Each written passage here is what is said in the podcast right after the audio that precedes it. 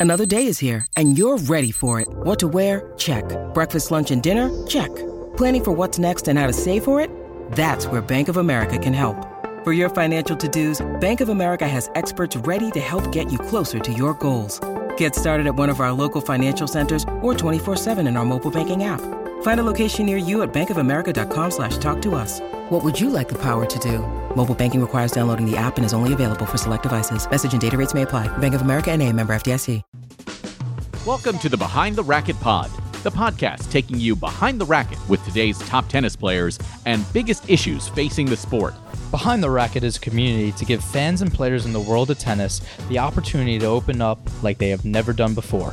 Visit behindtheracquet.com for the latest stories, merch, as well as direct links to all of the latest podcasts. It can also be found on iTunes, Google Play, Pandora, Stitcher, and wherever you find your podcasts.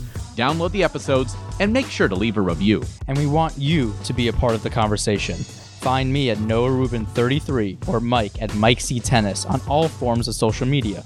You can also learn more at behindtheracquet.com or mikectennis.com. Special thanks to my sponsor, New Balance. Visit their latest shoes and styles at newbalance.com and learn more about their program of giving back at hashtag NBGivesBack. You can also help support the podcast by visiting patreon.com slash behind the racquet pod and receive rewards from our travels around the world. And now,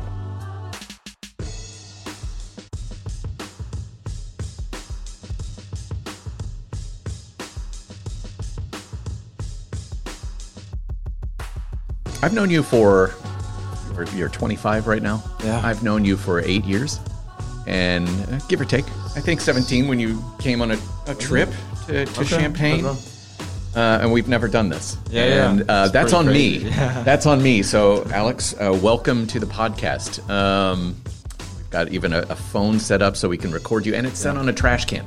So, I mean, this is this is the behind the racquet that everybody wants. um, I don't even know really where to start, except I you've gone through so much over the last couple of years, you know, just where you've been.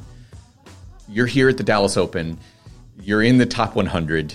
Just walk us through just the the emotions of of what you've gone through over the last let's just say couple of weeks so that now you're established inside this top 100 after so long.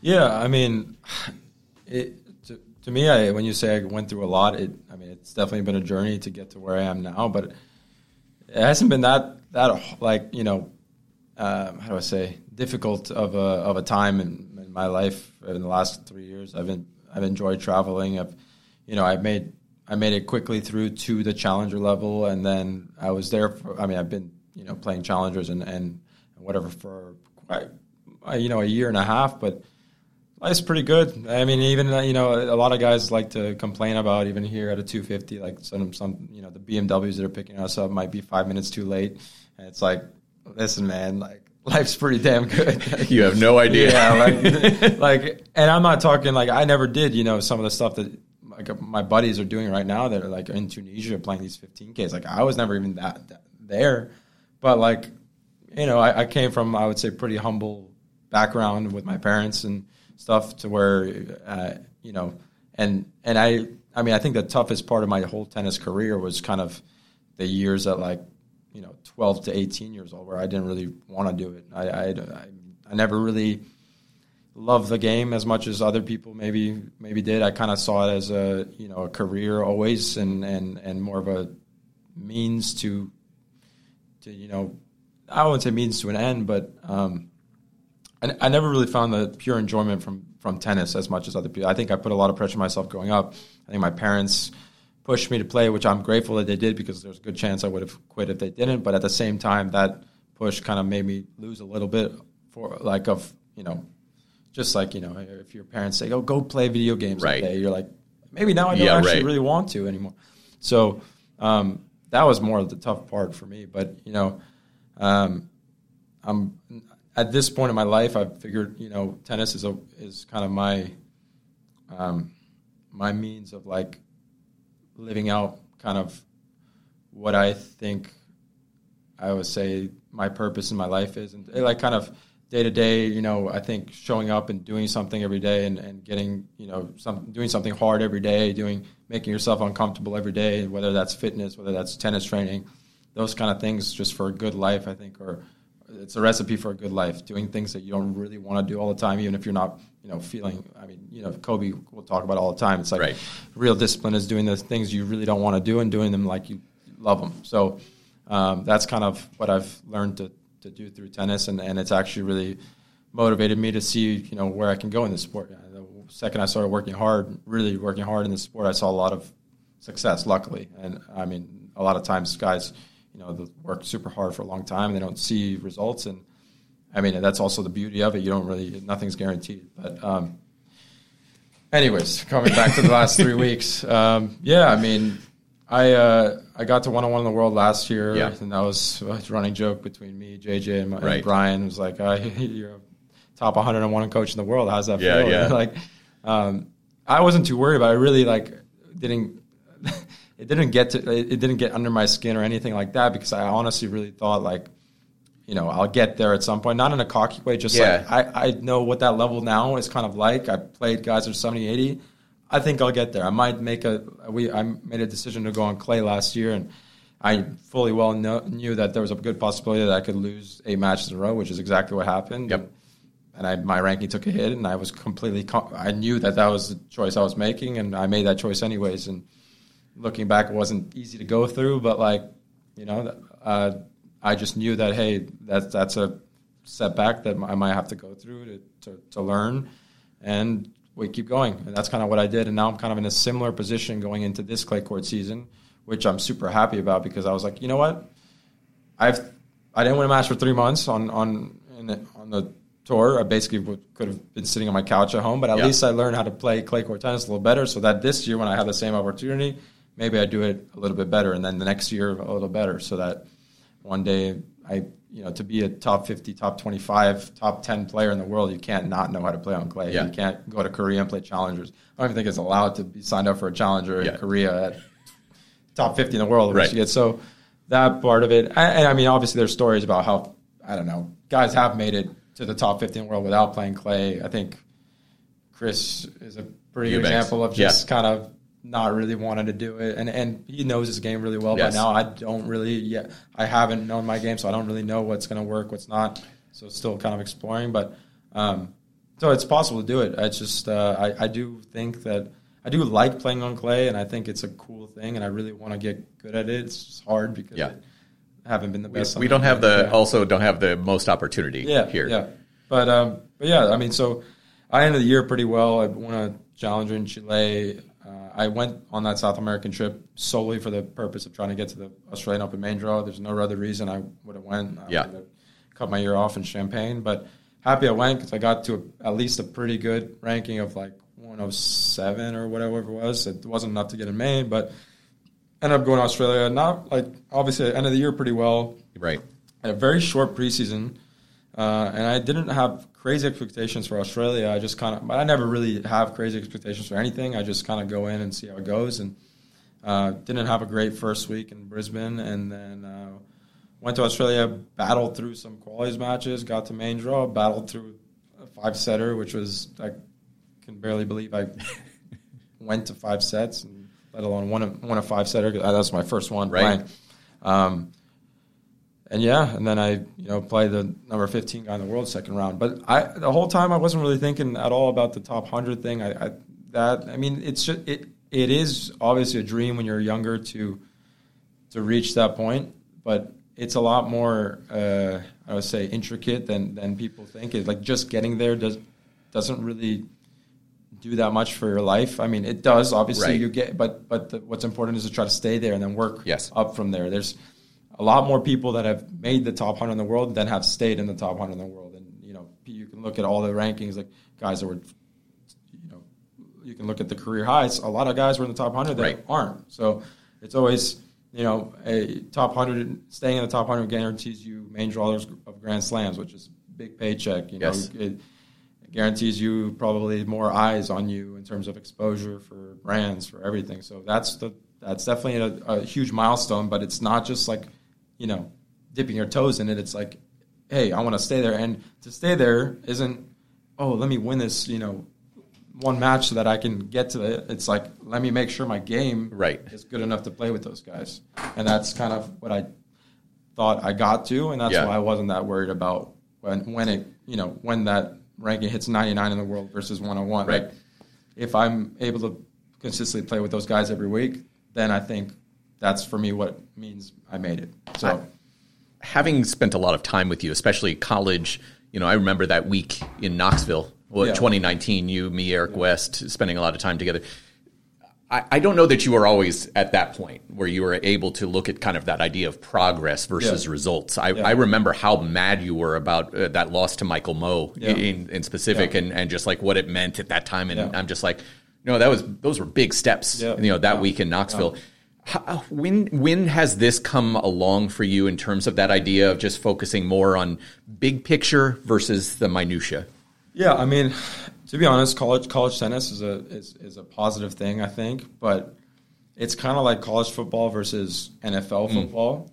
I mean, look at Patrick Mahomes; they they had a, not the best year, but you always know that they're gonna kind of you know dig in and make the Yeah. playoffs. Whether in college, you got to win every single every single game. Like if you want to have a shot at the national championship, you got to win every single game. And in college tennis, it's kind of similar to that. If you want to be one of the top college guys, when I was playing my junior year, when I had a really good year, I was me and I would say me and me and JJ Wolf, my good buddy now, we were like the two best guys in the Big Ten by Great far. matches. And I was like at one point like 28 and one. He was 30 and 0, and it's like every single match you just like are trying to dig in and and not have a single you know bad match against anyone. You want everything so bad Yeah. and like and also for the team. It's not just for yourself, but like you know how it is in college tennis. It's I, I'm watching my Zeke, you know, out there just you know everyone's yelling for every point. It's it's huge, um, and so when you go from that to pros and you th- feel like it's kind of the same, like oh this is my opportunity, I have to take it now.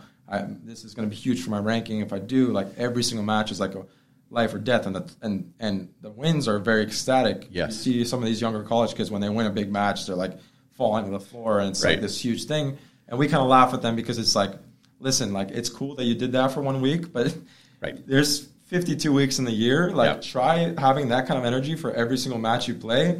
You're not going to last very Right. long. It's not possible. So, uh, and I have some guys in my I won't name, but specifically, I'm like, dude, if you don't, and you see actually the progression of, of that too. Uh, uh, some of these guys go from college to pros. I think I was I never Cressy was a great out- example. Yeah, like he brought that early and it just wasn't sustainable. Like that. Cressy, Yeah, Maxime. yeah, I mean, just like yeah. everything was. Yeah. Come on, ev- Yeah, yeah. every single Yeah. point, it wasn't sustainable. and it's he's interesting because now he's one of the most muted guys. Yes, right. see. and and, it, Right. and he's and so like, yeah. I mean, me and Vuki joke about it with Mm-hmm. with the guys um, here because uh, you know, but it's it's something that's beautiful about college tennis because like we're out there playing for no money just for pride, and everyone's going crazy, so Right. nervous, and out here we're playing for hundreds of thousand dollars, and we're all just kind of like, okay, Yeah. cool. It would, it's something you do every week that you're so like. I mean, it's basically becoming a professional, and I Yeah. think that's part of of that for me is like I became a prof- professional like I would say last year to where Mm. I'm not really worried about any single match. I'm worried about over the course of time how I can put percentage in my favor to win more matches than I'm losing in a way that like anytime I step on the court, I'm a very hard guy to beat, especially Mm. at the challenger level. And that's all it is. I mean, I think that's what the best guys in the world at ATP Tour do. I, if you watch them play, they're not playing like. That's a that was a big learning lesson for, for me against Novak Djokovic. Yeah, that was, sure. That was like the pinnacle of of that of that idea. Right. It was like I thought, you know, playing the number one tennis player in the world, the greatest of all time. Like you think you're going to go on the court, and the guy's just going to be. You can't even see the ball going past you. Lines, lines, lines. Like winners on every ball. Like in your mind, like if you had a robot playing tennis and it's like a perfect tennis player, Yeah. it's just like hitting 140 mile hour everything on the lines. Right. But it's like no, like the best in the the best of all time is playing the most high percentage shot he can at any moment. Right. It never looked like any time he was taking any risk at all. Now, obviously, when other guys start to push him, he takes a little more risk, and Yes. that's why that's why mistakes start happening in those kind of matches, or that's why one guy has a little edge over there. But like, you know, I'm playing some of these guys at the Challenger Tour, like, you know, they're hitting highlight reel shot shot of the year uh, on, on shots like I used to do that. Post them on my Instagram. Like, Yes. look at this. Yes. Novak's beating me three. Okay, I went to a tiebreak with him, but Yeah, right. three, two, and six. Yeah, yeah, pretty yeah. routinely by just hitting the ball in the pretty much middle of the court. Yeah.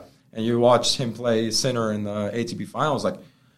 If you watch the highlights, at, fir- at first glance, you're like, "Wow, they're absolutely killing the ball." But look at where the ball is landing. It's Right. like the margins are huge, and, and that's why you can see why those guys can be so consistently good every week. It's like they're not they're not trying to blow you off the court. They're trying to make it hard, super hard for you to beat them, and they, and they're basically asking you the question like, "Can you play? Can you red line for two hours Yes. and beat me?" it And- comes and to- when it comes to four hours. yeah, exactly, and that's why you see why Novak Right.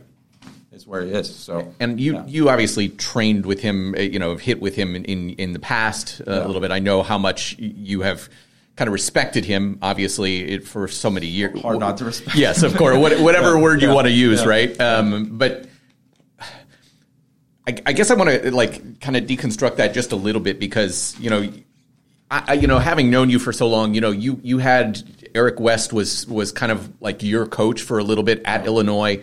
Um, you've you've always kind of had somebody with you. So how, this this past year, I know you were going through a lot of transition with coaching wise. Your dad has obviously built your game so much, Yeah. getting Brian Garber involved, Dean Goldfine, all all of these minds. How much of it was them? How much of it was you? How much of it was that match with Novak that allowed you to kind of have this like epiphany of just like, oh yeah, the the I, I see it now. Yeah. So I, all the voices I've had in the past two years, I try to limit them a little bit. Um, I guess on the I would separate the pro tour from you know before, um, not in any sense of expertise or anything. It's just been a, a lot of the pro tour has been a learning lesson for me. It's a lot different than colleges Yeah. in, a lot of ways that you don't really realize until you do it for a while. Um, but you know, I I never really you know I never had a private coach before college. I never had you know I never did it the right way, as they would say. Like you know, just didn't have the resources for it. Sure. Um, some guys are blessed to have that from a young age. I wasn't. I, honestly, I wasn't. It would have been a waste of money for me because I wasn't very disciplined or, or focused or you know it, it probably wouldn't have worked for me. Um, but you know, I when I was uh, 160 in the world last year or something, I Yeah. hired Brian to. I split some weeks with Mitchell Krueger and, and Right. whatever because Mitch he was coaching Mitch and and Brian lives in Boca with me and you know at the very start like you don't necessarily know what a coach will do for you over Yep. you know some time. Um, and you, I, I was I'm always like kind of like the guy that questions everything. I'm just like questions a norm. So like I'm like, you know, what's a coach really going to tell me? Like I I know how to have four. I remember know that talk backhand. we had last like, year. I just what's he going to do? And it's it's less about what they tell you. It's more about going on going on a kind of a journey with you and like Mm. you know day every single day. You know, a help of two percent to keep you motivated, to keep you you know in check. Tell you a little. You know, you should work on this a little bit. Like those things in the moment can feel like you know. Okay, of course I should work on my slides, but like over a year, uh, you look back, you're like things are unrecognizable. It's like I improved so much because of you know the little things that I get told every day from here, from this voice, from this voice. Um, and Brian is kind of like has all these thoughts and is very experimental with things. Then I have Dean, who's pretty much just Dean is the voice of reason when it comes to anything. He's Yeah. almost a voice that um, it's just like almost too. We joke because it's almost too obvious sometimes. Like you know, he'll be like, "Yeah, you should maybe kick some serves in sometimes." I'm like, "Ah, "Yeah, Dean, good point." Or like, Decent- decent or like. I'll, I'll have a bad attitude, and Dean's like, "You know, it's not great to show your opponent like bad." But it, but he's such a positive guy, and he's been like, you know, he's done it with everybody. That Yes. like just having that, and knowing kind of like that this guy's been through it with guys like Todd Martin and like you know Andy Roddick, like just having that experience is like even though maybe I'm I'm a big like I said questioner of, of things. I'm like, is Dean telling me enough? Is he doing? Yeah. I'm like, well, he was doing enough for Roddick, so I think he Yeah. might, knows what he's talking about. Yes. and, and that gives me the confidence to to listen to these guys and feel like okay, like we're good. I, I I'm not. I don't need to freak out of am I doing this? Am I doing this? Am I doing this? And so, um, but yeah, it's been a great journey. Brian, you know, it's great. He just was in Cleveland with Ethan. He had, they had our, our agency joked that Brian needs to start char- charging triple for the Cleveland week. Yeah, right. Anyone he's with there is doing pretty well there. Yeah. Um, Ethan lost a tough one today to Pat Kypson, who was playing playing very balls. Yeah, I played him in Champaign, and I was thoroughly. Yes. I played a pretty damn good match, and he, he beat me. So um, I, I'm not surprised at all that he's doing doing what he's doing. Yeah. Um, and uh, but yeah, no, I mean, I just hired Da- Dante Bottini to start Yes. um, right after Australian Open. Um, he's like obviously another guy that's done this for a long time. So um, I'm kind of happy to have another guy with like with super good experience to kind of guide me through this like next chapter of hopefully sticking in the top hundred in the world and then seeing where I can you know go next. I think my goal for the for the year is to end it in the top 50 and hoping hoping Dante can help me do that. Um, but we're just starting. We we've done a week and a half together, Yeah. so we'll, we'll see how things go. He's a, a very good mind, and my interactions with him when I've interviewed him, he's uh, a very pleasant and and fun human being. So I'm I'm really interested to see how that that works out. Yeah, so, I mean, he's definitely a fun and pleasant human being off the court. On Yeah. the court, he's been pretty tough on me, which is exact, exactly what I kind of wanted. Uh, you know, uh, I kind of have always worked better with people that are hard on me. Yeah. uh, for better or worse. I, I wouldn't say always. It hasn't been the most pleasant thing for me always, but it's been what I needed. Yeah. and so that's kind of why you know I, I heard that he was kind of the guy where it's no, there's no go, beating around the bush. Yeah, there's no know, bullshit yeah. when it comes So, to on court. Yeah, so so I'm happy about that, and that I've seen that the last two weeks, and and we I've had some of the best practice I've had in a while, so it's it's been good. When you need mealtime inspiration, it's worth shopping Kroger, where you'll find over 30,000 mouth-watering choices that excite your inner foodie. And no matter what tasty choice you make, you'll enjoy our everyday low prices, plus extra ways to save, like digital coupons worth over $600 each week. You can also save up to $1 off per gallon at the pump with fuel points. More savings and more inspiring flavors make shopping Kroger worth it every time. Kroger, fresh for everyone. Fuel restrictions apply. This episode is brought to you by La Quinta by Wyndham. Your work can take you all over the place, like Texas. You've never been, but it's going to be great because you're staying at La Quinta by Wyndham. Their free bright side breakfast will give you energy for the day ahead. And after, you can unwind using their free high speed Wi Fi. Tonight, La Quinta. Tomorrow, you shine. Book your stay today at lq.com. There are two topics that I, I did want to make sure I touch on here. We've we've already hit the 20 minute mark, which knowing you and, and me, we could we could go for hours. I know, but um, you mentioned you did not come from tons of money. Yeah. Um, that is obviously, as you know, pretty rare um, as- Tennis, yeah. in, in in this sport, and especially in the in the U.S. Yeah. where it is very much a country club sport. Yeah. Um, how how do you think? And this is again a pretty big picture question. Um, how how do you think we improve that in terms of outreach and making sure that um, players like yourself who do have that natural talent are are approached and and brought into a system? Um, uh, that's one part, and then you know I guess maybe you could start with this side. Like, how does that? How does how did that experience of doing it from a, a lower income, if you will, how did that make it so that you you appreciate this more and have a better understanding of what this actually means?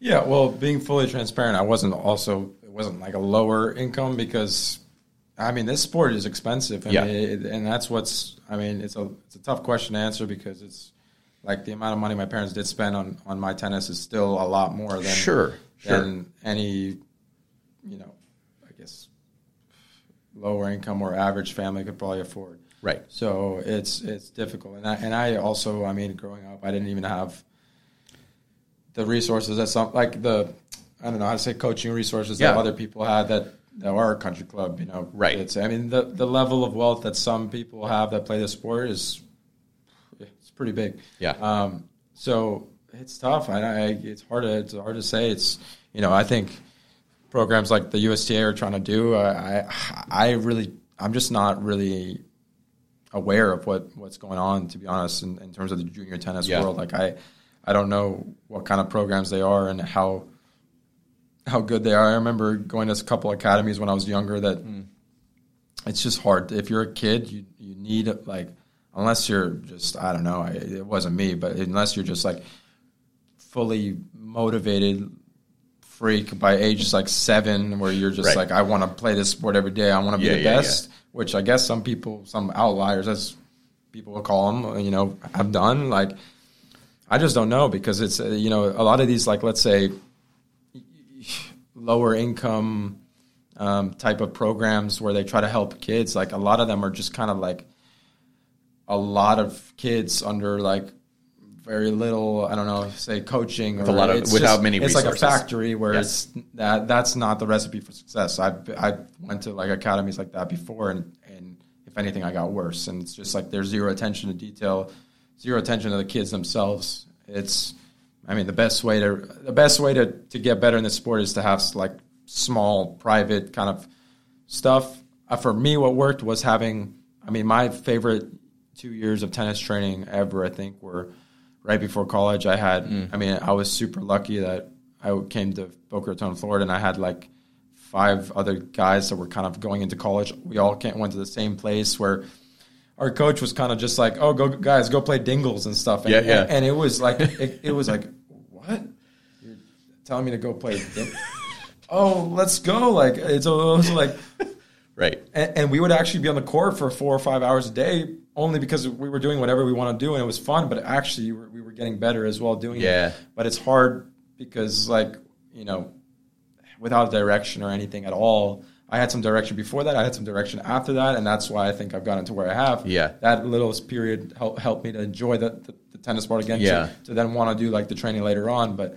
Uh, it's hard. I it's I can't really answer that question just because I'm not aware of what's going on at the lower levels. Yeah. But I just kind of think I know what the recipe now is. At least when you get older, to what you need to be doing. I think when it's when you're young, I think it's you know having fun with it, being on court a good amount, like just getting reps. I think there were so many guys that were kind of seen by the USTA, seen as kind of brought into that that were not necessarily the most talented players. They just had so many more reps than everyone else that they were actually just better. Right. Some of those were just blessed with like being bigger than everyone else and Yes. winning. And, and the USTA, for better or worse, it's hard to do it. But and, and other big like they'll just take the best players. I mean, Right. that's just what it is. It's not, and it's I don't fault them for it. It's the same with college recruiting. Like I, Brad Dancer took a chance on me. I was a at some point a four star recruit in college. Like, and you hear that story in NFL. You hear that story like you know in college. You hear that story everywhere. But at the same time,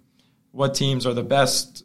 You know, Alabama, Georgia. They're taking the five stars out of college because that's what's worked, and and, and you don't But blame it's, them. but it's volume for at football. Yeah. It's volume, right? Like if you have 85 stars, okay, forty of them work out, but that's Yeah. able to field Yeah, two exactly, great, exactly. you know, sides of this. Hey, there's there's limited things to go off if you're a coach that wants purely, hey, we, we're, we're we're here to win. Right. Um, when it comes to college tennis, when it comes to USTA kind of trying to get their next batch of players, it's like, what do you want them to do? You want them to say who has the nicest looking forehand? It's like, Right. I, know plenty of people with nice strokes that just can't put it together. That was me for a while, you Yeah. know, and that was everyone in my whole life's telling me how talented I am. I'm like, great, I'm not winning. Like, I'd Yeah. rather you tell me I'm I have no talent and I'm out there winning every match, like some of the other guys I was pl- growing up with are. So, um, I, junior tennis is, is difficult. The the reach and everything. I mean, I think there's there is some programs like I went. I, we played a tournament at the XS Tennis Yes, Village right, in Chicago. and they seem to be at least you know just for the community helping out there, like just to get you know at not let not even say oh get these kids to be pro tennis players, but just get these kids in a place where they're not getting into trouble or something. And Yeah. it's a very problematic area. So um, I think that's obviously a positive thing, and and that's that could be where it starts. And you got, I mean, you got so many stories about people coming out from places like that and Yep. being successful that I don't think it's crazy to say that some of those kids do end up making it. It's just it's just you're against the odds, right? Right, with- right. When you're when you're lower income, you're just against. I mean, and and you're in those circumstances, you're against the odds, and you hopefully have to beat the odds. But there's I don't know if there's like a little recipe or like There's no magic. magic pill that you just give and now everyone has the same Yeah. chance. Yeah. Especially in a, in a sport like tennis. It's other sports, you know, take a ball, you go to your nearest scores, play some basketball, play some football, tennis. yeah, it's it's harder. rack is 200 bucks and you travel to tournaments, you Yeah, so much. Everything's so much. Kamau Kamau Murray, Yeah. who runs XS Yeah. in Chicago, he deserves a ton of credit because yeah, he's giving back to the community, but it also shows the idea that if you're able to bring in no matter what income level, if you're able to bring people into the sport, kids into the sport, that is going to be the recipe for success. And if we lower the level of entry, as you just said, about two hundred dollars for a rack, okay, how do we lower the Yeah. price of instruction as well? Yeah. Um, I wanted to talk a little bit about parental involvement. Your dad, um, I, I, I think everybody says, you know, how much he crafted your strokes and all of that, and and obviously, yeah, your the beauty of of your game is. Yeah.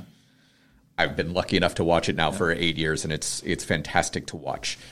You have over the last couple of years, and this has been a you know big picture in tennis topic of of that idea of you know parent coaching for so many years, you know instruction, and then how to kind of have that that involvement, but also with a with a coach as well. Yeah. The Tsitsipas story, obviously, that's been very well documented, and I'm I'm just there are things that you will keep private, I know, Kova, but like how how have you structured that with your parents, um, with your dad specifically, who has traveled with you Yeah. at times? How have you done that in a way that allows him to be coach when he needs to be coach, dad when he needs to be dad, and, and you know you be the son when you need to be the son versus a, a player?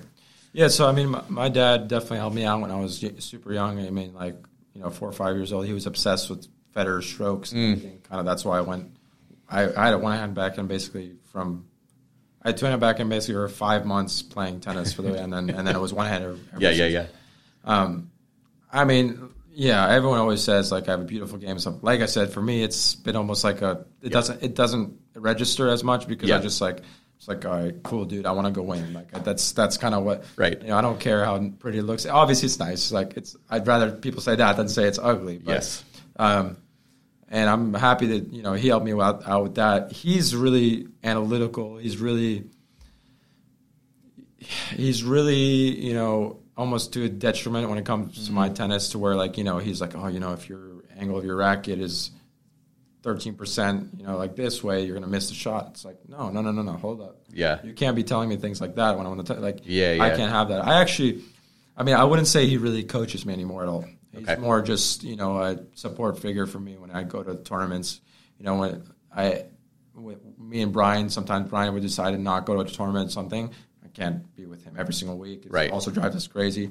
I would have my dad come and travel with me. He's not doing much at home right now. He's like semi-retired, and when he's doing stuff, he's working remote. So Yeah. he loves to travel too. So like, I almost like ena- enable him to you know live kind of the life he wants to when he, he loves to he loves to watch me he loves the tennis like so and it's nice for me I don't I don't like I like being alone but I also mm. don't like being alone you know on the court I like to have somebody a point of reference to look at um, and to not feel like you know super alone when I'm on the tennis Yeah, court sure. but yeah, so I mean, and he's pretty chill. Like he's I, when I'm playing, he gets super nervous, and but off the court, he's pretty. You know, he leaves leaves me alone Yeah. pretty well. Um, he does get a little annoying to me sometimes when he's trying to tell me stuff about my technique, which is not something at this level that I want to really hear. Yeah. you know, if I if I, I'll give you an example. You know, I'm I start warming up serves. On the first serve, I miss a serve, and he's trying to tell me stuff about my technique. I'm like, dude, I'm not even serving yet. Like, Yeah, I'm just yeah. Warming, like I'm warming up my arm. Like Yeah. this is not a time for you to, or like you know, it's a warm up before a match, and he's trying to tell me stuff about technique. I'm like, no, no, I have what I have now, and we're we're playing. It's- Yeah. he, he doesn't understand a lot of what pro coaches understand, and Yeah. and um, and I don't know how much other parents know about pro tennis. Some of them have played like a guy like Peter Korda, like Right, I of mean, course. it's different. It's a different, Yes. you know, thing. Like he played, he was Bryan Shelton. Bryan Shelton. Yeah, like it's yeah. different. Like that. So th- that's where it becomes different too. It's like uh, my dad's, you know, he played table tennis for a while, and it's like kind of similar. But when it comes to, you know, like he's never played, he's never been in my shoes to where he can say, "This is." Oh, I know how you feel about this. Mm-hmm. I know. You, I know. I shouldn't tell you about the technique stuff before you play because it'll mess your mental up. He Right. wouldn't know that. So um, he just kind of gets impulsive and stuff, says stuff like that. And so I try to like, I try right now to keep my parents as much out of my tennis as possible. I think that's my been my recipe for success. Uh, my, my obviously I've actually done really well with my dad. Childs me sometimes. Yeah, you have, yeah. And and so and he and so that's also there's a point in that, and and he does help me, but it's when when it gets too much, especially when my mom gets involved, I it, it just puts you know the, at the end of the day, this is my job. It's like I I you know in college it, was more like a passion kind of project where it's. Mm. You know everything's fun. It's family friendly. Now this is like what I do for a living, and Yeah. I'm so tr- I'm trained. We're all trained almost like dogs. I'll give you the best examples. When you play your friend, it's like I'll have a beer with him before the match. Yeah. We get on court. We there's nothing more than wanting to kill that guy on, on Yes. the tennis court. Yes. shake hands. We'll, we'll get another beer. Yes. So it's like it's so weird, but that's how how hard we're trained as like dogs to like just have this switch of like okay now we're playing our tennis match and Right. I don't want any extra emotion or any extra pressure that I don't need. If you look at the best that I've done, uh, it's interesting. That other than obviously Australian Open recently, which I'd say I did pretty well, but Yeah. I won a tournament in Shenzhen, China. Mm-hmm. I won a tournament in Waco, Texas. I won a tournament in Cleveland. Uh, Cleveland was actually I had a lot had of Mr. support Ben team. Chilla there, yeah. I- but like otherwise, it's in the middle of nowhere where there's Yeah. no distraction. There's no extra anything. Yes. When I play at the U.S. Open, I'm pretty tight. Uh, Yeah. A lot of times, I'm. I wouldn't say I'm tight, excited. Uh, that's my favorite tournament to play, but it's there's a little extra, you know, anxiety it. Noah's talked about that at Yeah. length. Miami Open, I have Same thing. my phone's Yeah. just blowing up with people trying to come watch, and it's like I feel like I need to do a little more than I usually do, versus just being like, "Hey, we're here to do Right. my job like always." And so I've I've realized that that's the case because of just results wise, and I've limited that. Now my dad, I think, helps. My dad's like a good figure that helps as long as he knows. Like he's learned by now. I'll get pissed at him when he Mm. says something. I think he's learned enough by now to know what triggers me and what what he needs to not do. Yeah. that I have him around, and it's good. But mom's not great with that stuff. She's just overbearing sometimes, and I can't. Like I, I try to have her away. Obviously, when I'm playing in these tournaments, I, it's not like I want to stop my parents from coming, but at Right. the same time, it just needs to be a clear distinction of like you're my parents, and that's that's what you are, and I have my coaches to tell me what to do on the court. My mom starts trying to coach me. I'm like, who do you think like you are? Like, Yeah, what sure. you- It's what, man. like what do you why you would you think that you know better than I don't know. I- me. So Kova, I, I can tell you even my child is nine. Yeah. And like anytime she's doing something, Yeah. there's that there's that like want and desire to make sure your child is doing it the best that they Yeah. can at that you know, and I'm sure it's the same for them, right? Like Yeah. it's especially and I don't mean this in the financial side. Yeah. It's the time side, right? Of like you have poured as a parent so much time into Yeah, it. It's that that's separate. So it's like I, I've you know we've talked about it at times on the show about uh, Tsitsipas is the one in particular, right? That that always stands out. That tough relationship.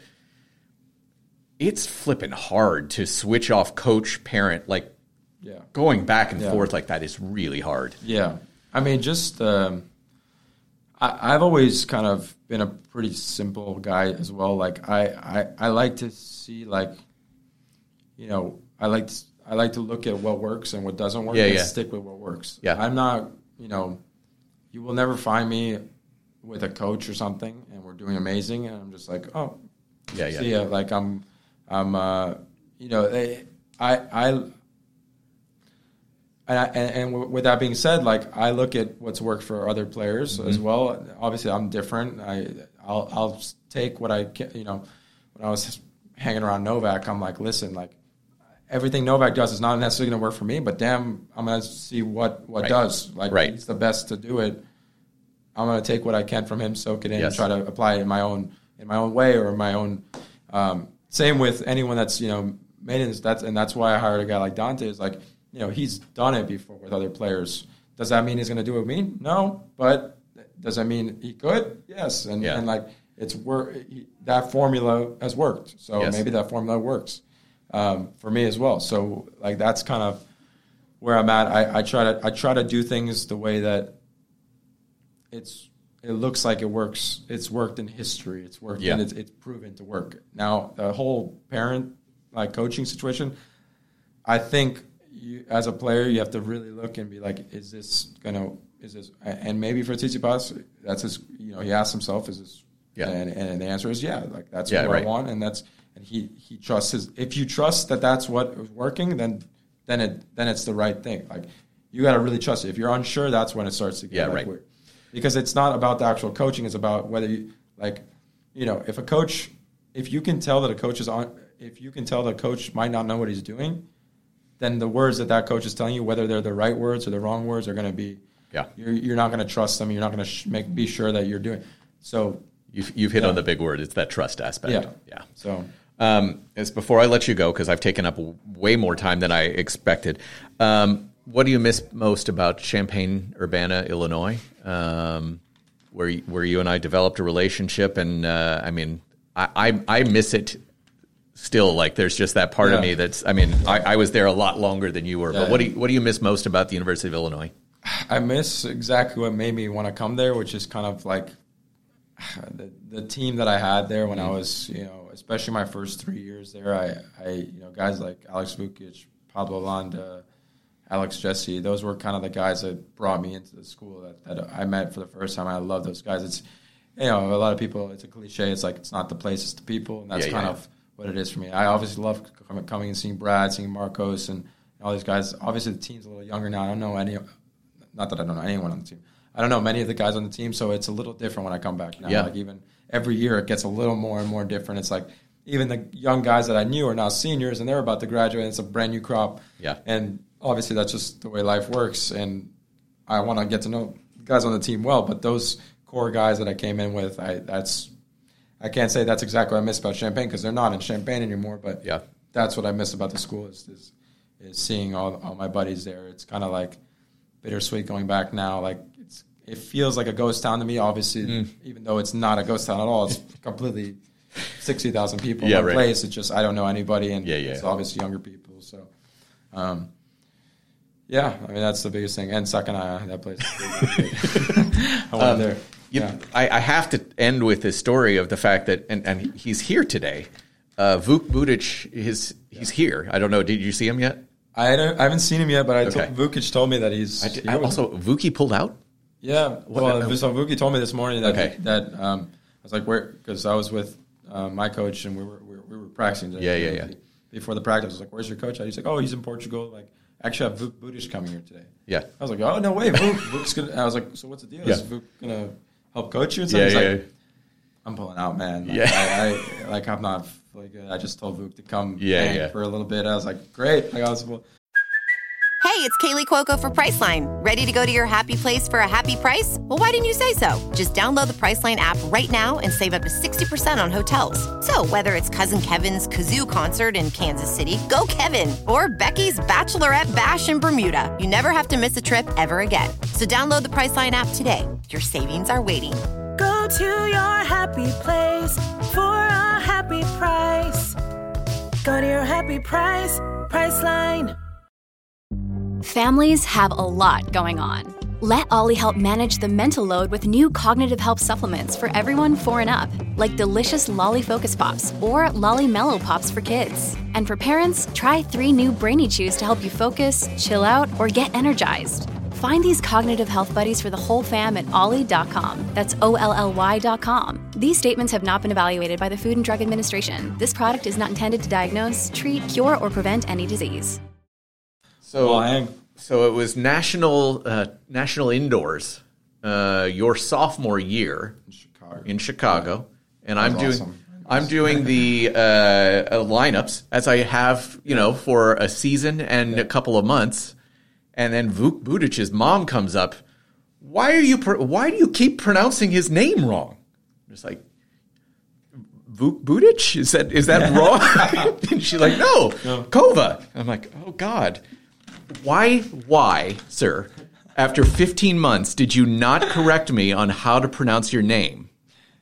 To be honest, I, I just don't care. I really don't. Like I, I people that get butthurt about mispronouncing names, I like. I don't understand it. I think it's more embarrassing to the people that are trying to say it than it is for Yes, for- yes, it hurt me.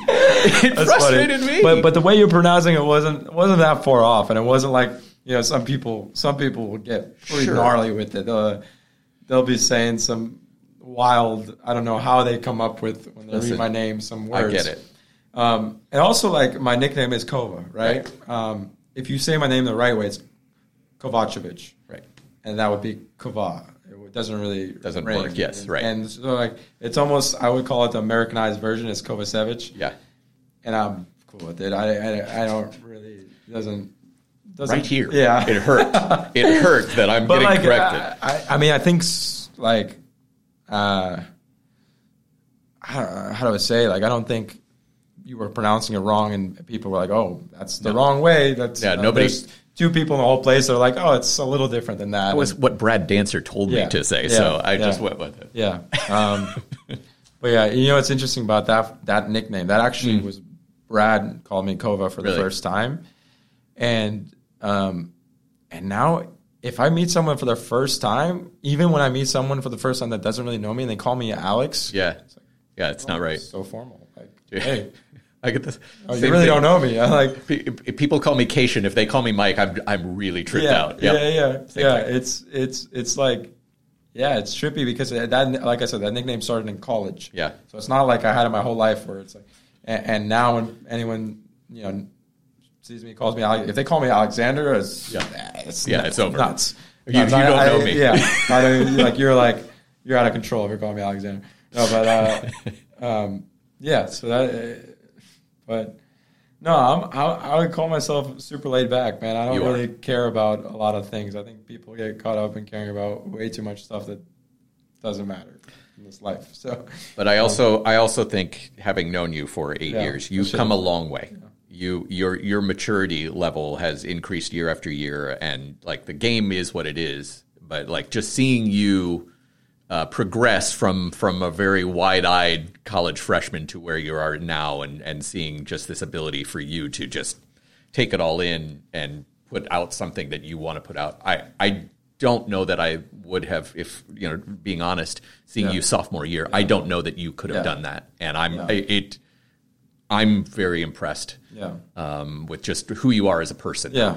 Well, I, I think also, I'll just finish with this, but I, I think a big, big reason I've kind of got to where I am now, even compared to last year last two years, is like in uh, in Boca where I live now. I'm, and it's a cliche that everyone says, like you know, surround yourself with the people you want to be. Yes.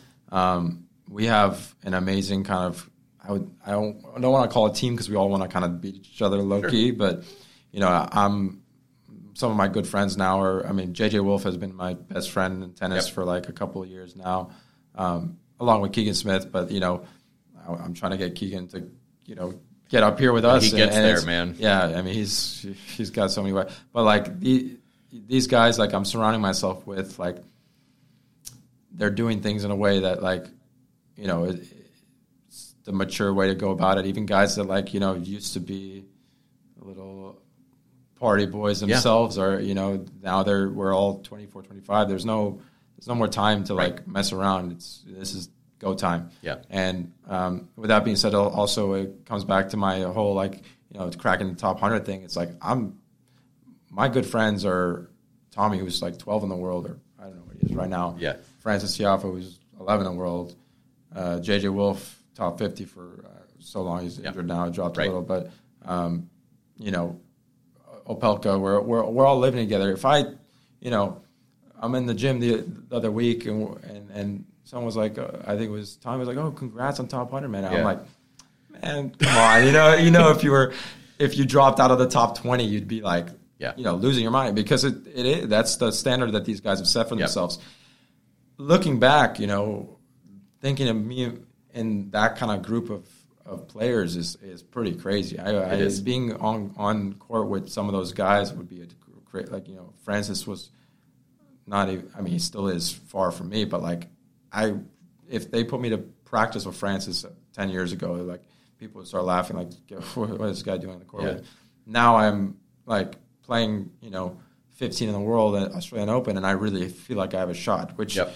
you know, if I'm not surrounded by those people who are like, dude, I think you have the weapons to beat this guy, you know, we're all kind of training together. If I'm just surrounded by like people that, you know, didn't or aren't in that world, like they'd be like, dude, you're playing this guy, like that's Right, crazy, you know, right. like, and it would, it, it, so it helps me feel like this is just kind of where I'm at in my career, and and it helps me to to live in the moment and like be like, hey, you know, I have a shot against everyone I'm playing. I'm I'm part of this crew, even though maybe I'm not even part of it. I just in my mind, if the fact that it feels that way is Yeah. is helping me tremendously. And Yeah. like having guys like my fitness coach Franco, Brian, and and and, and Boca. Now we got Dante there. Yeah. Brad Stine's around all the time. Like just it's it's a recipe for success. Ethan Quinn just came in with us. He started training out of Georgia. Yep. There's no better place for him to be than Correct. us or maybe in Bradenton with some other guys. Just like I mean, but like we're all kind of taking him in and saying, listen, this is this is what's working. is how it's- You guys,